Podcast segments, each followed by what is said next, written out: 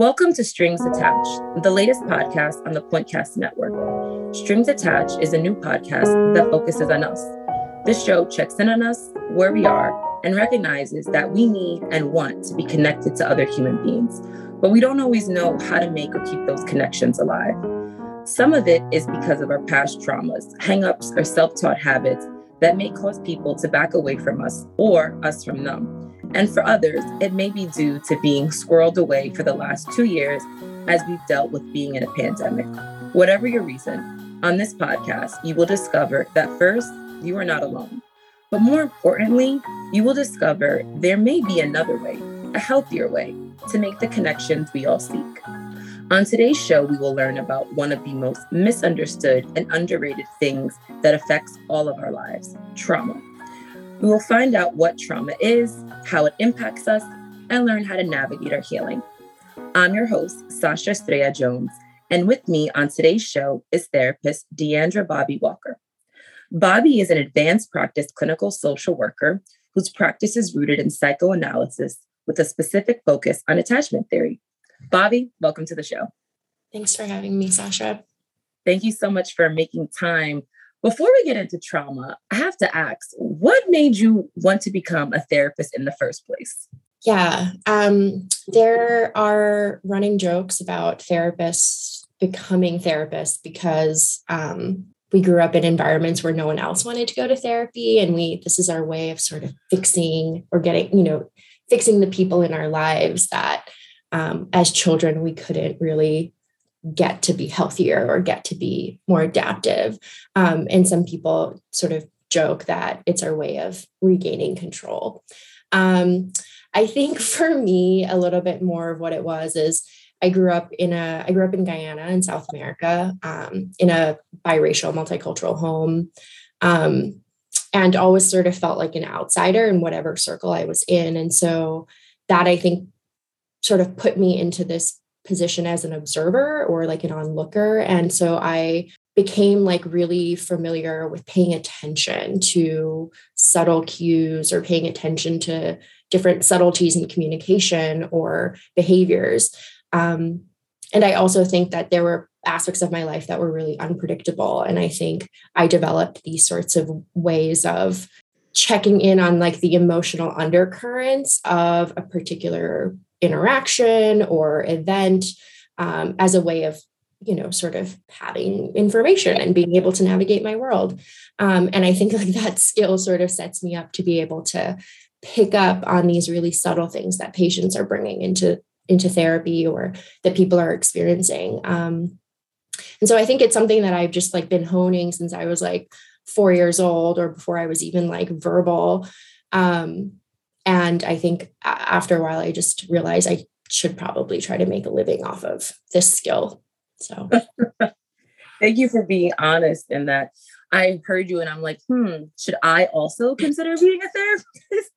but no, yeah, a lot of what said is spot on. Trying to figure out me also being raised in a biracial, multiracial home, trying to figure out who you are amongst it all and never really fitting fully in any group and that in internally what it does to you especially as a child um you know clearly we've already used this word multiple times in talking trauma.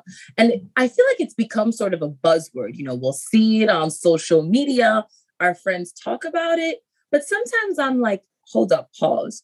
Do we all as a collective understand what trauma is?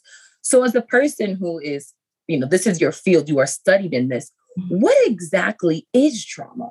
Yeah, good, uh, important frame uh, framing of this, um, because I, I agree. It, this word has sort of entered into mainstream consciousness, and I think for good reason. And I think ultimately it's a good thing, but it does sort of muddy the definitions. Um, clinically, uh, or you know I, I think just to put a definition on it the best maybe understanding of it is that it's an overwhelming terrifying shocking experience that people have that they are not able to integrate into their understanding of the world or of themselves. And that results in long term or lasting effects on their well being, their physical well being, their emotional, their relational well being. And so it's it's it's highly stressful events that people are not able to sort of fit into their fit into a cohesive sort of narrative about the world and make sense of. And so spend a lot of time feeling really disconnected or just sort of trying to suppress that disconnect actually you know rather than try to sort of integrate it into their lives. Um, but it also has these biological and physiological effects as well that are also very real and you know don't really rely on cognition or the ability to make a story. They are just physiological and chemical effects of trauma as well. So by that definition it seems like a lot of things could be traumatic. It, it you know I think myself, even, I may think, okay, these things are traumatic, but with other people, and let me be specific, people who have different privileges talk about something being traumatic, I'm like, honey, please, that's not trauma. But what you're saying is it's really about the individual's perception of what is scary or fearful or throws them off from their daily. Did I understand that correctly? Yes, it is really subjective. I would say that there's very rarely, you know, th- this question always sort of c- comes up. Um, you know, how come some people are not traumatized by a, an event that multiple people shared, right? Whereas another person goes on to really develop PTSD. It is it is subjective and it really it depends on your the social context in which you are living and the sort of support networks you have and your ability to make sense of that experience and people to help you make sense of that experience.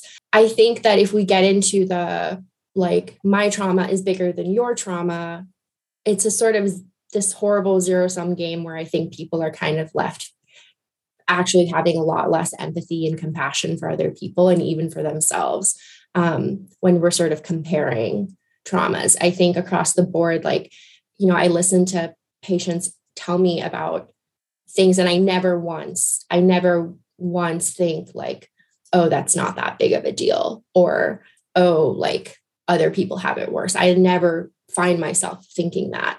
I, I often find myself deeply empathetic and deeply sort of concerned for that person even though other people might hear it and say well this other person i know has been through worse. So i i, I sort of very rarely am like oh yeah that's not that bad it yeah I, I, agree with you. It does become somewhat of as the term i've heard oppression olympics yeah. which we are going to steer away from. But when we're talking about this you had mentioned in your first response that it's something people often suppress. So let's talk further on that. If trauma is inherently this painful thing why should we even talk about trauma? Why should we do the work of trauma? What do i have to gain from doing trauma work? Yeah good question too so, after a traumatic event, because we are humans who need to make sense of our world and we need to see patterns, we need to assess for safety, we need to form relationships, and relationships are also based off of patterns and we need to organize our world. That's how we that's that's what we do. And we have parts of our brain that are are wired to do that to make sense of patterns to be predictive and when a trauma occurs, which is this inherently unpredictable thing, and it doesn't make it feels arbitrary, it feels random, it, you know, and we can't fit it into, like I said, a narrative or a story, then we become really disoriented. And a couple things happen. One is that we one one thing that could happen is that we generalize the sort of conclusions that come about after a trauma. So and and and this might just not be an appropriate thing to do. So you know you get into a really bad car accident and that was a traumatic experience for you and now all cars are unsafe. Well we know that cars you know are millions of people drive cars every day and for the most part they're a reliable and safe way to get around. But for that trauma like traumatized person cars just represent danger and death, right? They're not able to sort of assess risk in the same way. And so they're not able to go on with their lives and get into a car to be able to go to work or do the things that they need to do, right? And so if you were a person who needed to get around by a car and now you're terrified of cars, that's going to just impact your ability to do the things that you need to do to move on with your life, right? And so that's that's a sort of that's one example and another is within relationships. If we have complex trauma, which refers to traumas that are they're varying experiences of trauma, so different kinds of trauma, but they're often of a very interpersonal and invasive nature. And so here you're you're thinking of trauma inflicted upon you by a caregiver um, or someone who's you know you're supposed to trust to take care of you such as like so childhood sexual assault um, domestic violence that sort of thing or witnessing domestic violence or you know being abused by your parent. That sort of trauma affects people's that traumatized person's ability to engage in relational patterns that are healthier.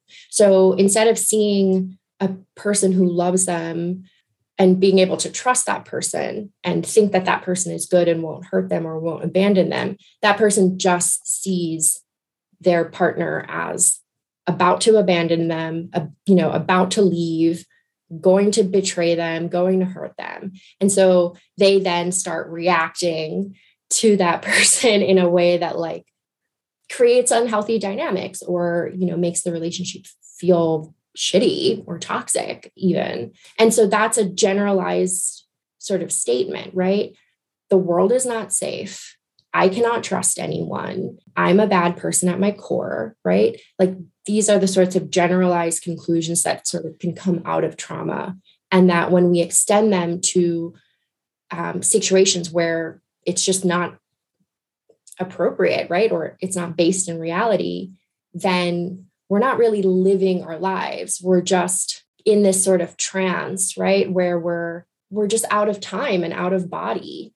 We're we're not present. We're not actually experiencing other people. We're not experiencing ourselves. We're just responding to a threat that has since passed. Almost as if you are trapped in whatever traumatic thing happened unless you do the work of unpacking that trauma it's like a replay button. You get to rewind and replay, rewind and replay. And everything that happens, you see from that lens, regardless, you know, of if it's even really related, if it's even real. And it's crazy because I'm saying this, and this isn't a pleasant thing to say, but it seems it's not your fault that you were traumatized. It's no one's fault. You know, no one deserves bad things to happen to them.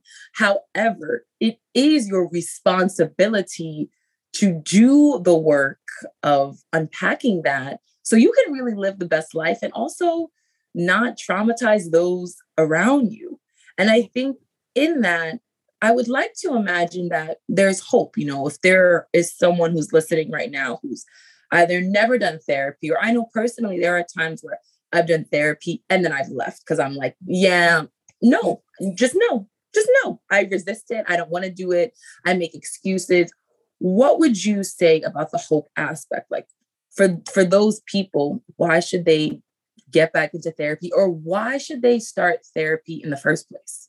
I absolutely believe that there's hope. I'm like, I think my primary sort of role as a therapist is to hold hope for people. So no matter where they are, I have to believe that like people can get better and feel better and sort of live the lives that are in alignment with like their values and the things that they want and that you know that are fulfilling to them um, and i think with trauma yes of course there's hope i do think that there are ways to heal from from trauma even if you know it, it feels like that experience will never leave you or those experiences because often we're also talking about complex or chronic trauma. It's sort of rare that we're talking about single incident or acute traumas, right? We're talking about like complex traumas that happen over time that really deeply change a person. But you can also, you know, you can also learn to change, right? So the mm. brain is really incredibly plastic and pliable. And if the brain has learned to sort of if neural networks have learned to fire in a certain way they can also like learn to fire in different ways. If you attach them to new experiences and you sort of get you you have uh, lived realities that are are different and healing. I think that psychotherapy um, and talk therapy in general offers new ways of processing different experiences and understanding them and alerting you to situations where um, it's possible that you might be acting in a reactive or sort of triggered way. But there's other types of therapy too that I think work really well in combination with talk therapy, such as mindfulness, right? Where so, yeah, yeah, you're alerted to the fact that, like, when you're around this one person, you tend to have this physiological triggered response. But what are you going to do about it? Being aware of it, it doesn't necessarily fix it, right? So, something like mindfulness, right, or a practice of yoga or um, Tai Chi or something where you're very in your body and you're learning to sort of regulate your nervous system, those are really helpful tools for finding new ways to respond to situations that are taxing or stressful. Um, and so I really like the practice of uh, psycho, like talk therapy and psychoanalytic and insight oriented therapies, in addition to mindfulness and you know self compassion work, which is also kind you know rooted in mindfulness as well. Um, but there are also other forms of treatment, such as EMDR or brain spotting. Uh, what is that? I have never heard of either one of those two things. And I've been in therapy for a decade. So, yeah, so these are relatively new um, types of trauma therapy. Um, and I don't know that much about brain spotting. Um, a lot of my colleagues do, but I wasn't trained in that. But I was trained in EMDR. And EMDR stands for eye movement reprocessing, reprocessing and desensitization. And so it's a bihemispheric um, way to connect the different parts of the brain and through the use of eye movements, bilateral eye movements. So, eye movements going from left to right, or um, bilateral tapping or touching. So, connecting the, the left side of your body with the right side of your body, and thus the right side of your brain with the left side of your brain. So, EMDR uh, is a way to connect different parts of the brain um, that are often in trauma disconnected. When a traumatic event occurs, our reptilian brain, that's the first part of our brain that was developed, it's at the bottom of our, our brains, um, it sort of takes over. That's our fight flight response, right? Uh-huh. That's the ah. part of our brain. So when you're just surviving, you're not really living, you're not thriving. That's the part that gets activated yes. in trauma. Yes. And that that part, when it takes over, right? When the alarm system in your brain, the amygdala takes over, it disconnects from the frontal lobe. It disconnects from the part of your brain that's responsible for cognition, that's respond, responsible for assessing risk, that's responsible for connecting with other people, right? And so healing from trauma involves like reconnecting these sort of neural networks, reconnecting your brain. Um, you can't think your way out of trauma. You can't think your way out of a uh, an embodied physiological response to something. You can only calm your nervous system down and, and, and sort of learn to soothe your internal alarm system. And that's what practices like yoga and mindfulness do in addition to talk therapy, which alerts you to the moments when you might need to do those things, right? So you're Thank yeah. you for that, Bobby. I'm gonna leave us there because what our audience doesn't know until now is that the next show that we have is going to really hone in and focus on the physiology of trauma. So, how we hold that in our body. And the final show in this series is going to be talking about a mindfulness technique known as breath work. So, so, audience, please stay tuned. I want to say thank you again, Bobby. You've taught me things I didn't know in this episode, and I appreciate you taking the time out of your day and your morning to be here. Uh, we want and encourage our listeners to continue this discussion through our social media pages on Facebook and Instagram at, at Pointcaster. This podcast is brought to you in part by Eliag Productions a studio for podcasters and musicians, and Pointcast News. To listen to any of our podcasts, please go to our website at Pointcast News or visit us at Apple Podcasts. Also, be sure to like and follow us on our Facebook, Instagram, and Twitter pages. Hope you can join us next time. And remember, we are all works in progress trying to navigate the human experience. Be gentle with yourself, stay blessed, and take care. With love always, your host, Sasha Estrella Jones.